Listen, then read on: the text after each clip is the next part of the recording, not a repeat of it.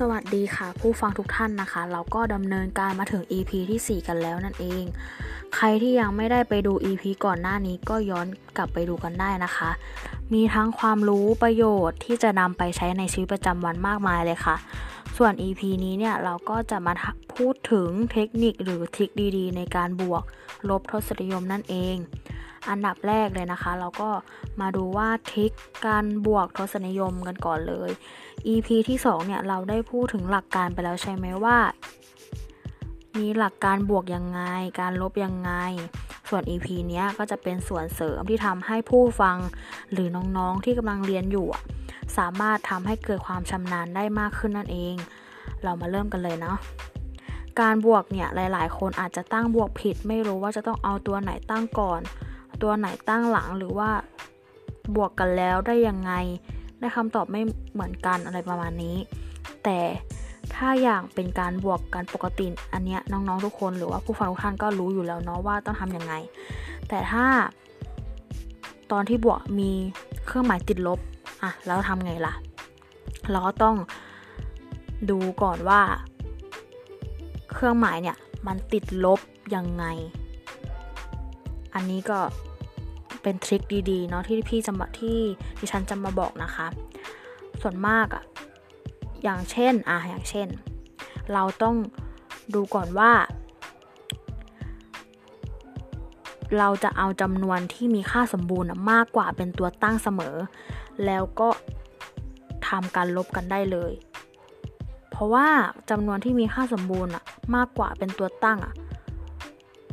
เราสามารถเอามาบวกลบกันได้เลย ก็คือเราต้องดูก่อนเนาะ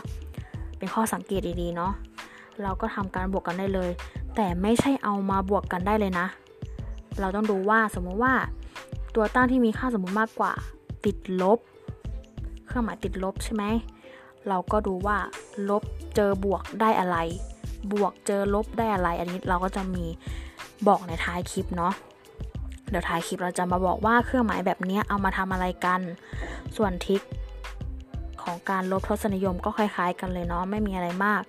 ที่สำคัญสำหรับทศนิยมเลย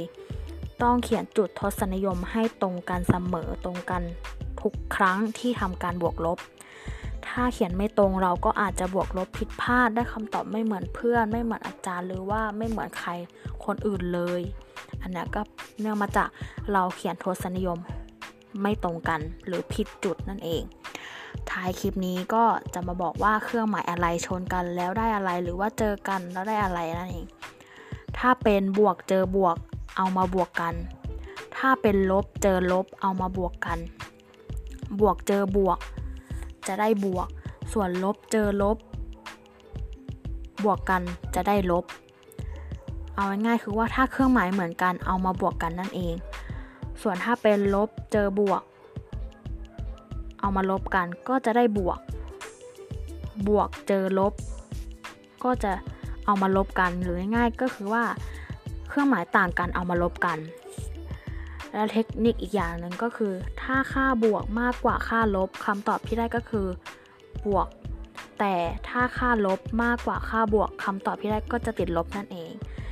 EP นี้ก็ฝากไว้แค่นี้ค่ะ ติดตาม EP ต่อไปด้วยนะคะ